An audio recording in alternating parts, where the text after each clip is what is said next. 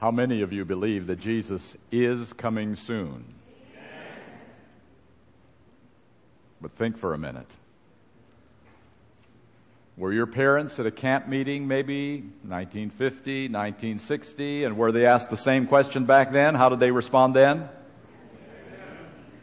How about your grandparents? Some of you who are long-time part of the Seventh day Adventist Church back in the year 1910 or 1920, were they asked the same question? And did they give the same answer? How about when Jones and Waggoner were preaching in 1988, 89, 90, 91? What do you think the answer would have been then? Or how about October 21, 1844? And the question would be asked, is Jesus coming soon? Would they have said yes? Or would they have jumped up and shouted?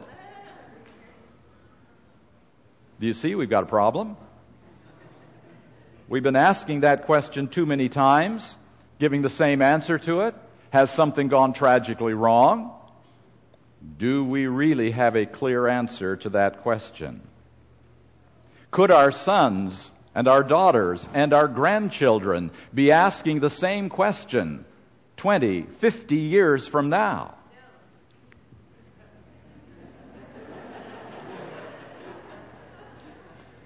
Would I shock too many people if I said that we have no guarantee that Jesus is coming soon?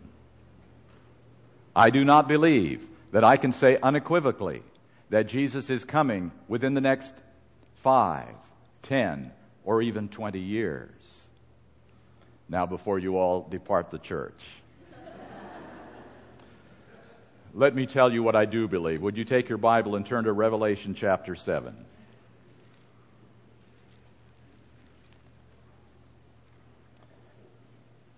And we will read the first three verses. Revelation chapter 7.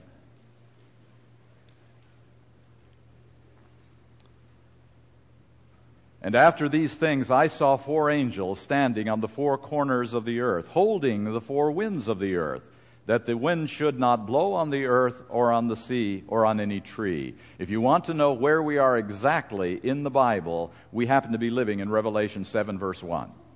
That is our life experience right now. And I saw another angel ascending from the east, having the seal of the living God. And he cried with a loud voice to the four angels to whom it was given to hurt the earth and the sea, saying, Hurt not the earth, neither the sea, nor the trees, till we have sealed the servants of our God in their foreheads. There was a very dramatic vision that Ellen White saw. She recorded it in early writings, page 38, uh, regarding these four angels of Revelation chapter 7. The vision focused on a moment when, for whatever reason, the angels felt that their commission was finished and they were letting the winds go. Now remember, this was early writings which is in the very early part of our church's history, 1850s and 60s. She says, Their hands were loosening, and the four winds were about to blow.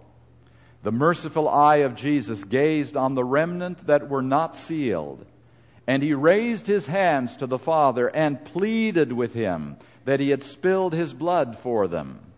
Jesus gazed in pity on the remnant then raised his hands and with a voice of deep pity cried, My blood, Father, my blood, my blood, my blood.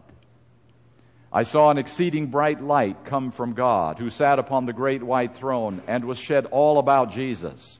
Then I saw an angel with a commission from Jesus swiftly flying to the four angels who had a work to do on the earth and waving something up and down in his hand and crying with a loud voice, Hold, hold, hold, hold, until the servants of God are sealed in their foreheads. Back 150 years ago, all this was transpiring as Ellen White saw it in vision. And God said, Wait, wait, my people are not ready for that dramatic sealing time that has to come. The four angels have been holding the winds for a long time now. 150 years past this time that Ellen White saw that it was ready to be loosed. They have been specifically ordered to keep holding the winds until God finds that special people that he will seal with his name in their foreheads. That tells us two things because we're still here. First, the sealing work has not been finished. Second, and this is the important part, the sealing that God, Christ coming to this earth and the end of this earth's history will wait until that sealing work is done. When he finds that people that are sealable, then the winds will be loosed and Jesus will come. Now, having said that we have no guarantees that Jesus is coming soon, may I hasten to add my conviction that I believe that the coming of, of Christ could be very, very soon. You see, we're talking about guarantees which we don't have and possibilities which we do have. It seems that there are certain points in Adventist history when Jesus moves events in the world to climax points. And then he waits to see if his people are ready to follow him, ready to move with him.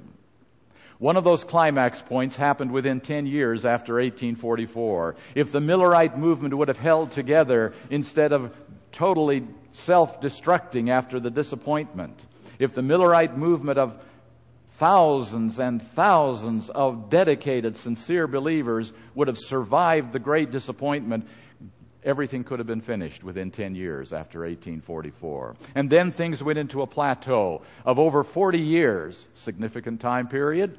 And again, in the 1890s, God was moving events in the world, in our United States, in our government, and in our church toward climax point. And once again, the message came to God's people Are you ready to be sealed and to be translated without seeing death? And once again, God said, Hold, my people are not ready. The seal cannot be placed. And now we have gone into a holding period of over 100 years, not 40 anymore, but over 100 years. And it is my conviction that God is moving events in this world once again into climax point. This world is now coming back to that situation in which it was a hundred years ago in the world, in the church, and in our United States government, ready for final action to take place. And once again, God is asking the same question. Are you ready to follow me this time? Are you ready to move with me as I move into the final events of Earth's history. Catch the vision of eternity, and this time finish it all completely. So the question is very simple. Will they do it this time? But that's the wrong question because it's we. Will we be that people this time? That's all that matters. God will win the great controversy. Jesus will come. It's only a question of which generation make it possible for that to happen. And it wasn't my fathers, and it wasn't my grandfathers who preached the soon coming of Jesus Christ as a Seventh day Adventist minister, and my great grandfather who was a delegate to the 1888 conference in Minneapolis, Minnesota. It wasn't to any of those people who wanted Jesus to come as much as we do. And here we are today. If we today decide that we are going to be serious about our chosen name, Seventh day Adventist, then this thing could be over in a very short time. But if we keep on sleeping along and congratulating ourselves about our beautiful churches and our fine organs and the surging number of baptisms in other parts of the world than North America, then we'll be here for a long time, congratulating ourselves as to how well we're doing in the Seventh day Adventist Church. And we'll go to our graves in disappointment, every one of us, no matter how young you might be. Now, you may be wondering if my reading of the spirit of prophecy has been rather meager. And I haven't seen that statement that the church will go through, although it seems to, fl- to fall. I have read that statement and I have treasured that statement and held on to that statement because I believe in it with all my heart. This church will go through and it will be God's final church. But beloved brothers and sisters in Christ, I have also read some other statements in the spirit of prophecy that either we don't like to read or that are not easily accessible for some reason or another. And I doubt you've heard any of these statements from the same author that said that the church will go through. Uh, but before I read those statements, I want to take you back to the Old Testament because you see, we have the same problem exactly as the Israelites had. They wanted to have the Messiah come. They wanted to have uh, peace and, and happiness for all eternity just like we do. Turn to the book of Jeremiah with me, chapter 31. Jeremiah chapter 31.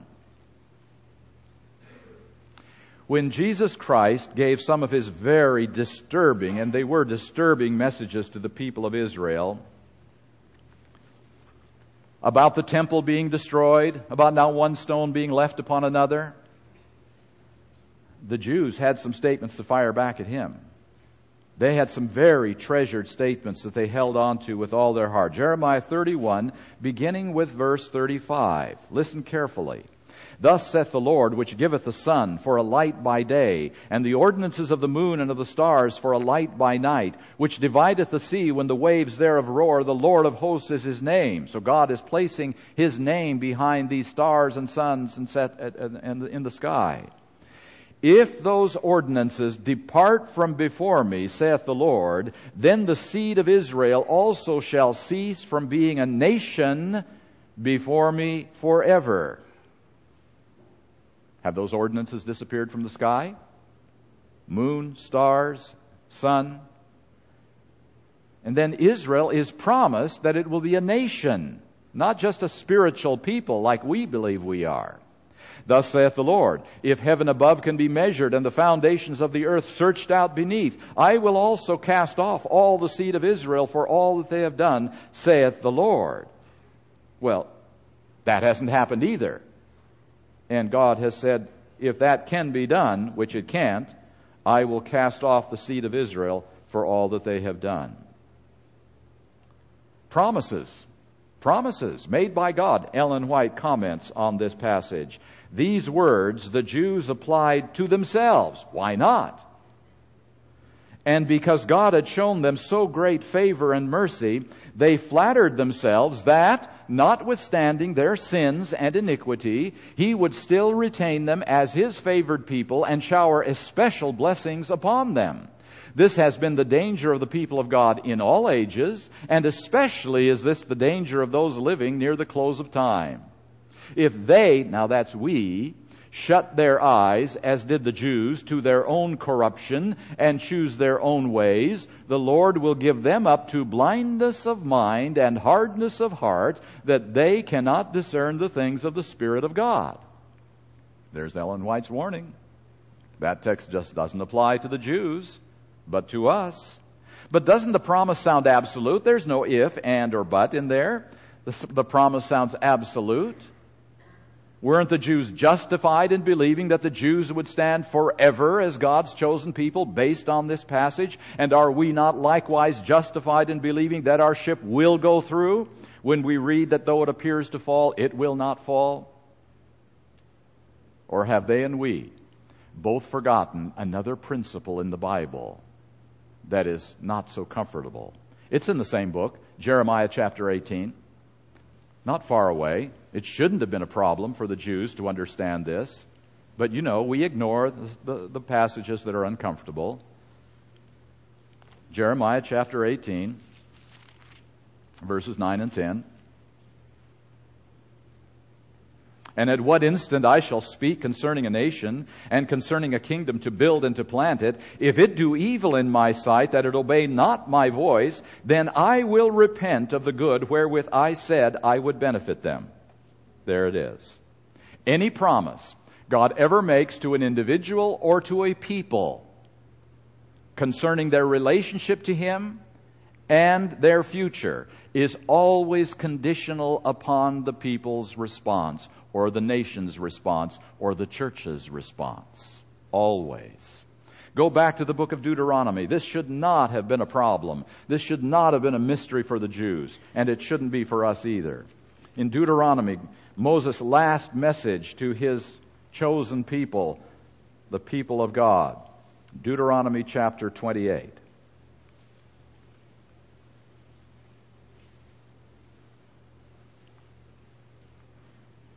Verse 1. And it shall come to pass, if thou shalt hearken diligently unto the voice of the Lord thy God, to observe and to do all his commandments which I command thee this day, that the Lord thy God will set thee on high above all nations of the earth, and all these blessings shall come on thee and overtake thee. Now the next word. If thou shalt hearken unto the voice of the Lord thy God. Down to verse 9. The Lord shall establish thee an holy people unto himself, as he hath sworn unto thee, if thou shalt keep the commandments of the Lord thy God and walk in his ways. And then verse 13. And the Lord shall make thee the head and not the tail, and thou shalt be above only, and thou shalt not be beneath, if that thou hearken unto the commandments of the Lord thy God, which I command thee this day to observe and to do them. And then it changes in verse 15. But it shall come to pass if thou wilt not hearken unto the voice of the Lord thy God to observe to do all his commandments and his statutes which I command thee this day, that all these curses shall come upon thee and overtake thee. And then the curses follow. Look at one of them, verse 20. The Lord shall send upon thee cursing, vexation, and rebuke in all that thou settest thine hand unto for to do until thou be destroyed and until thou perish quickly because of the wickedness of thy doings whereby thou hast forsaken thee. Very plain, very direct, impossible to misunderstand. Look at verse 45. Moreover, all these curses shall come upon thee, and shall pursue thee, and overtake thee, till thou be destroyed, because thou hearkenedest not unto the voice of the Lord thy God, to keep his commandments and his statutes, which he commanded thee. Very plain, very clear. The Jews chose to ignore those statements and just take the nice ones that we will stand forever. We are the children of Abraham. We have the promises. The prophets have prophesied. Ellen White says very succinctly in Evangelism 695, it should be remembered that the promises and the threatenings of God are alike conditional. There's the principle. Promises and threatenings, always conditional upon response. And do you know we are in just as much danger of forgetting that principle today as the Jews were in the time of Jeremiah and in the time of Christ? This message this morning is not an easy one to give. We're going into a dark tunnel. It's going to look like there's no way out. But you know, tunnels are not caves. Have you noticed that? There is light at the end of every tunnel. First of all, though, may I share with you some of those, quote, other inspired statements that are not read very often, not studied very often in the Seventh day Adventist Church. I'll give you the references. You can check them for yourself. Testimonies, Volume 5, 217. I am filled with sadness when I think of our condition as a people. Our own course of continual backsliding has separated us from God, and yet the general opinion is that the church is flourishing and that peace and spiritual prosperity are in all her borders. The church has turned turned back from following Christ, her leader, and is steadily retreating toward Egypt. Testimonies to Ministers 397. The whole body is sick because of mismanagement and miscalculation. Review and Herald, July 24, 1888. Some power has cut the cable and we are drifting away to sea without chart or compass. Testimonies, Volume 5, 75 and 76. You are following the same path as did ancient Israel. Your neglect to follow the light will place you in a more unfavorable position than the Jews upon whom Christ pronounced a woe. Testimonies, Volume 8, 250. Unless the church, which is now being leavened with her own backsliding, shall repent and be converted, she will eat of the fruit of her own doing until she shall abhor herself. There's a statement also I found in Review and Herald, uh, February 4, 1890. The church to whom God has entrusted the treasures of truth needs to be converted. The church needs to be converted. Testimonies, Volume 5, we're not done. 71. It pains me to say, my brethren, that your sinful neglect to walk in the light has enshrouded you in darkness. You may now be honest in not recognizing and obeying the light. The doubt you have entertained, your neglect to heed the requirements of God have blinded your perceptions so that darkness is now to you light and light is darkness. We are in that time now. in a letter to Butler and Haskell on December 8, 1886, Oh, what privileges are granted to us as a people. And if God spared not his people that he loved, because they refused to walk in the light, how can he spare the people whom he has blessed with the light of heaven in having opened to them the most exalted truth ever entrusted to mortal men to give to the world? Internal corruption will bring the denunciations of God upon this people as it did upon Jerusalem. My brethren, we know not what is before us. God will work with us and for us if the sins which brought his wrath upon the old world, upon Sodom and Gomorrah, and upon ancient Jerusalem do not become our crime. In Review, Review and Herald, Volume 2, page 308, what would the Savior do if he should come to us now as he did to the Jews? He would have to do a similar work. Testimonies, Volume 8, 67 and 68. Jerusalem is a representation of what the church will be if it refuses to receive and walk in the light that God has given. These are no idle tales, but truth. Testimonies, Volume 1, 608 and 609. If we imitate Israel's example of transgression and depart from God, we shall fall as surely as did they. And Testimonies, Volume 8, 127. Let a church become proud and boastful, not depending on God, not exalting His power, and that church will surely be left by the Lord to be brought down to the ground. Let a people glory in wealth, intellect, knowledge, or in anything but Christ, and they will soon be brought to confusion. Testimonies, Volume 8, 247. In the balances of the sanctuary, the Seventh day Adventist Church is to be weighed. She will be judged by the privileges and advantages she has had. If her spiritual experience does not correspond to the advantages that Christ at infinite cost has bestowed upon her, if the blessings have not qualified her to do the work entrusted on her, on her will be pronounced the sentence, found wanting. And one more. Manuscript Releases, Volume 14, 102. When a church proves unfaithful to the word of the Lord, whatever their position may be, however high and sacred their calling, the Lord can no longer work with them. Others are then chosen to bear important responsibilities. If these do not purify their lives from every wrong action, if they do not establish pure and holy principles in all their borders, then the Lord will grievously afflict and humble them, and unless they repent, will remove them from their place and make them a reproach. Well, those are some of the statements. There are more. Those are some of the statements that we're not too excited about hearing. They don't fit with what we really want and hope. Do you see now why I made the strong statement that I did at the beginning of this message? That we have no guarantees. The guarantees aren't there any more than they were to the Jews of Christ's time. Yes, I believe that the ship will go through, but brothers and sisters, the ship is you and me, not some entity outside of us that we can hold on to and carry, that will carry us through. If the ship goes through, it's because we allow that to happen. And we are the ship. The ship of Adventism will go through if you and I will dedicate our lives to be that generation, to be the ones which will reverse the tide and bring us back from Egypt into the promised land.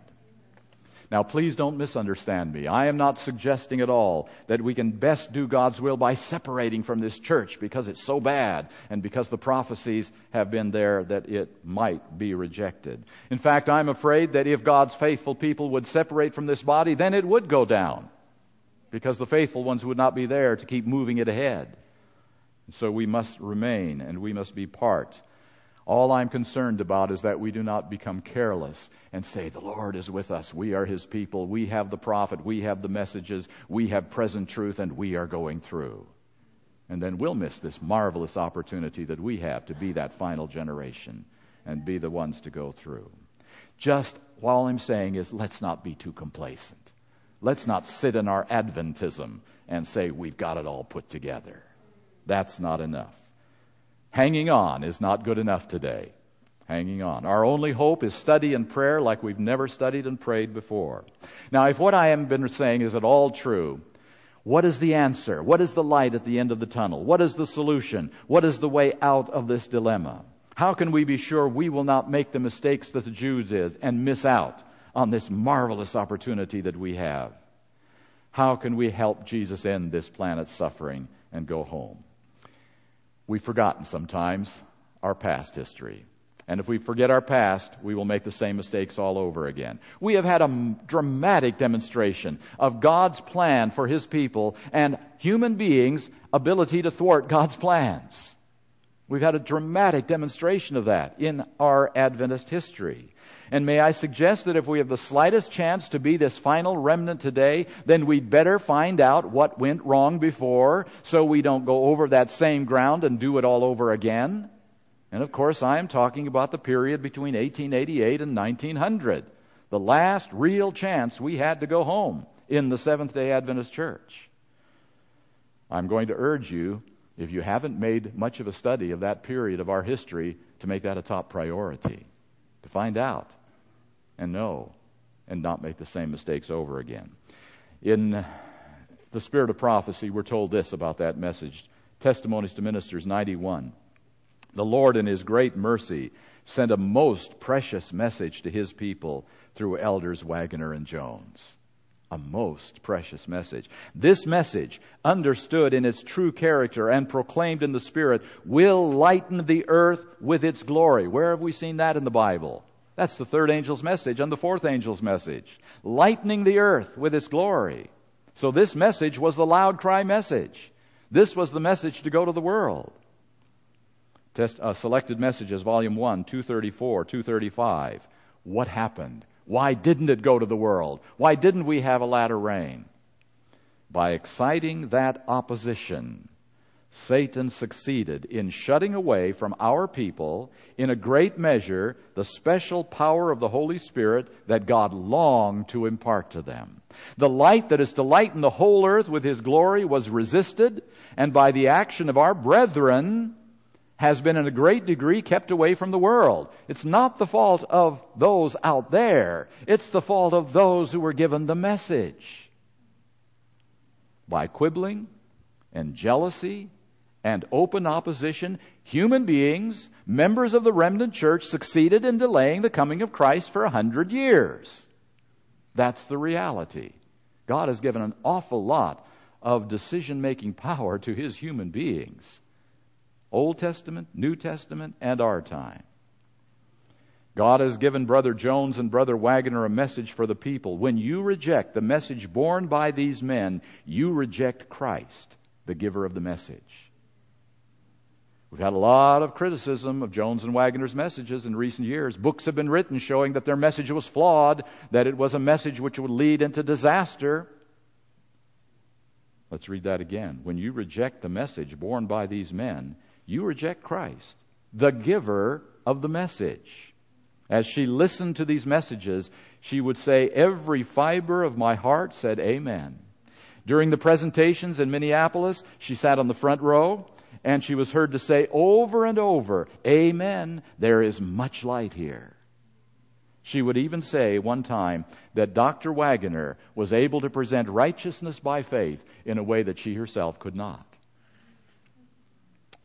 Now, in recent years, there has been a major attempt to say that while some of our leading brethren rejected the message back then and um, made it tough, uh, most of them repented and they came into line, and we have been believing in the message of righteousness by faith ever since and teaching it.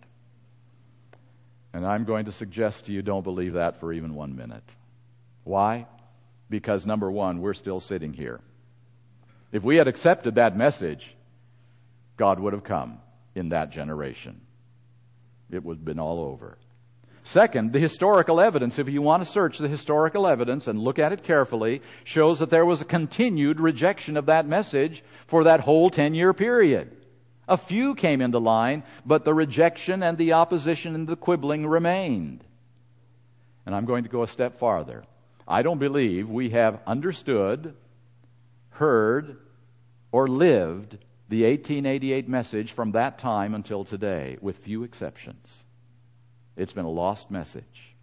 In 1926, Elder A.G. Daniells, who was a former General Conference president at that time, wrote this The message has never been received, nor proclaimed, nor given free course as it should have been, in order to convey to the church the measureless blessings that were wrapped within it. Now that's writing in 1926. And he says the message has never been received nor proclaimed. Um, in the 1888 materials by Ellen White, Volume 1, 356 and 357. As reformers, they, meaning our Adventist leaders, had come out of the denominational churches, but they now act a part similar to that which the churches acted. In other words, they came out of churches because of principle, and now they were resisting the truth just as the other churches had resisted the truth, the leaders of the Seventh day Adventist Church. And then this plaintive statement that Ellen White only made once in her life. We hoped that there would not be the necessity for another coming out. She only said that once. But the fear was there for Ellen White that we were doing the same thing all over again. While we will endeavor, she said, to keep the unity of the Spirit in the bonds of peace, we will not with pen or voice cease to protest against bigotry. And that's what was going on in those years. Prejudice against an unpopular message. W.C. White, her son, well, it's before that. In 1898, Ellen White was still speaking of stubborn defiance and disunion. In 1902, she said, I have been instructed that the terrible experience at the Minneapolis conference is one of the saddest chapters in the history of the believers in present truth. W.C. White, her son, wrote this, the most serious feature of the disaffection was the fact that because Sister White urged the importance of the message of righteousness by faith, and because thereby she seemed to be upholding these brethren, that's Waggoner and Jones, contrary to their judgment, the leaders of the church, it grew into a spirit of rejection of the testimonies of Sister White. Can you guess why we're having so much problem today with the messages of Ellen White? That seed was planted back then. Oh, Ellen White doesn't understand. She's getting old. She's out of touch. Uh, she's got some biases toward these men, etc., etc., and on it went. Maybe we're just reaping the fruit today of those seeds planted a hundred years ago. And perhaps the heart of the whole problem is found in these comments by Ellen White in 1901. Enough has been said over and over and over again, but it does not make any difference. They go right on just the same, professedly accepting it, but they do not make any change. Are we there today? You see, I think this might uh, be the problem today as our historians look back at that time, uh, con- uh, assuming that lip service meant heart obedience. And perhaps we have the same problem today in our experience. Inspiration tells us that the leaders of the 1901 General Conference closed and bolted the door against the Spirit's entrance. The doors were barred against the heavenly current that would have swept away all evil. How can you do business as a church when the Holy Spirit is outside? The result of the last general conference has been the greatest, the most terrible sorrow of my life. No change was made. And the interesting point, she's talking about in the 1901 General Conference in which major organizational changes were made, but no heart change apparently was made. All right, we're going to finish up. Now, if it is really true that God was going to finish up His work through the 1888 message. And if it's really true that we've never heard that message clearly, with few exceptions in, in, in, our day, what is the message that would have produced the latter rain and the loud cry in those years and will produce it today if we let it? What is that message? One sentence describes the message in summary Christ in you, the hope of glory. That's the heart and soul of the 1888 message. Christ in you, not Christ for you, not Christ substituting, Christ living in you. The hope of glory, day by day, moment by moment, trusting Him. That is the message of 1888. It was focused on preparing God's people for translation, not death, and thus it had much to say about how to be perfect in Christ and thus prepare for translation. The message was not, mark this carefully, not about my personal assurance of salvation. They didn't talk about that very much at all. But they talked about vindicating and glorifying God's name. That was the heart of their message. Whether I'm saved or not was not the focus of that message. And so I'm going to share just a few excerpts from those messages as we finish up today, and you think about whether you've heard too much of this in recent years. Christ took upon himself the flesh, not of a sinless being, but of sinful man. That is, that the flesh which he assumed had all the weaknesses and sinful tendencies to which fallen human nature is subject. In all of our Christian experience, we have left little loopholes along here and there for sin. We have never dared to come to that place where we should believe that the Christian life should be a sinless life. We have not dared to believe it or preach it. But in that case, we cannot preach the law of God fully. Why not? Because we do not understand the power of justification by faith. They're not talking even about sanctification. They're talking about justification. And by the way, this is the difference between justification as taught in the evangelical Christian world and throughout much of Adventism and justification as taught in the 1888 message. Only in that message do we hear about power to keep from sinning. And that victory is always linked to the fallen nature of Jesus Christ, our Savior.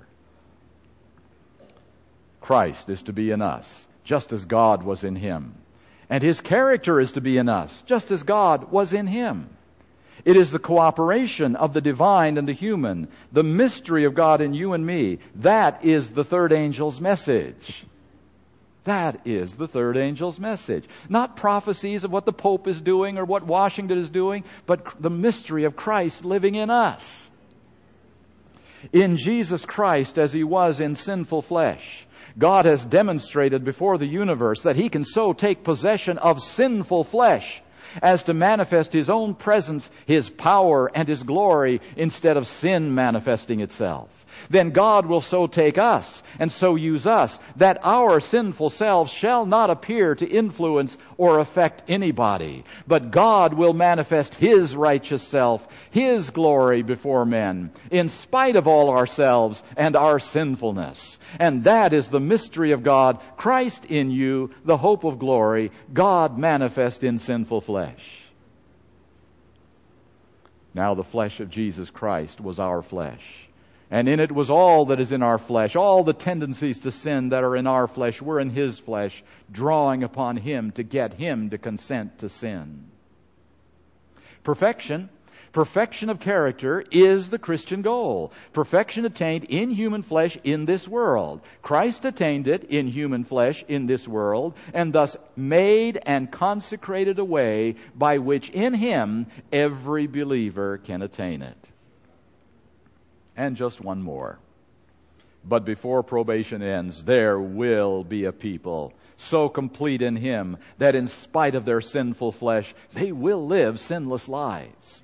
They will live sinless lives in mortal flesh because He who has demonstrated that He has all power over all flesh lives in them, lives a sinless life in sinful flesh. Do you see why I said this is kind of a rare message? You just don't hear that every day around uh, our parts these days. Instead, we're very divided on whether Christ even took our nature or not, and we're counseling people not to study it because it's so divisive. We're very sure, or pretty sure, that perfection and sinless living is some fanatical extreme that will lead to some kind of rigid, rigid Pharisaism. And so we're saying, don't go down that road. Look what happened back to Jones and Waggoner. Satan has done a masterful job in closing our minds and prejudicing us against the only message that will get us ready for the seal of God and allow God to do his final work. But, brothers and sisters, Satan hasn't done his job well enough. In spite of his best efforts to destroy this message, to bury it, it's alive. It's growing. It is moving on the hearts of God's people and, us, and, and some are responding to it. And I want to leave you with my final conviction. I believe with all my heart that God will not let, that this op- God's people will not let this opportunity pass them by again. I see an awakening among church members, and I don't think Satan will be able to put them all to sleep again. I am particularly excited about the awakening in the younger generation of Adventism from 18 to say 40 or so.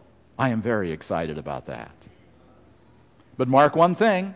The awakening is still among a minority of God's people. It is not the majority and never will be. It is among a minority of God's people. The majority continue to sleep on in a death sleep, assuming as long, that as long as they keep coming to church, everything will be alright and they'll go through somehow. What a tragic awakening it will be when too late, most Seventh day Adventists will realize they have the mark of the beast.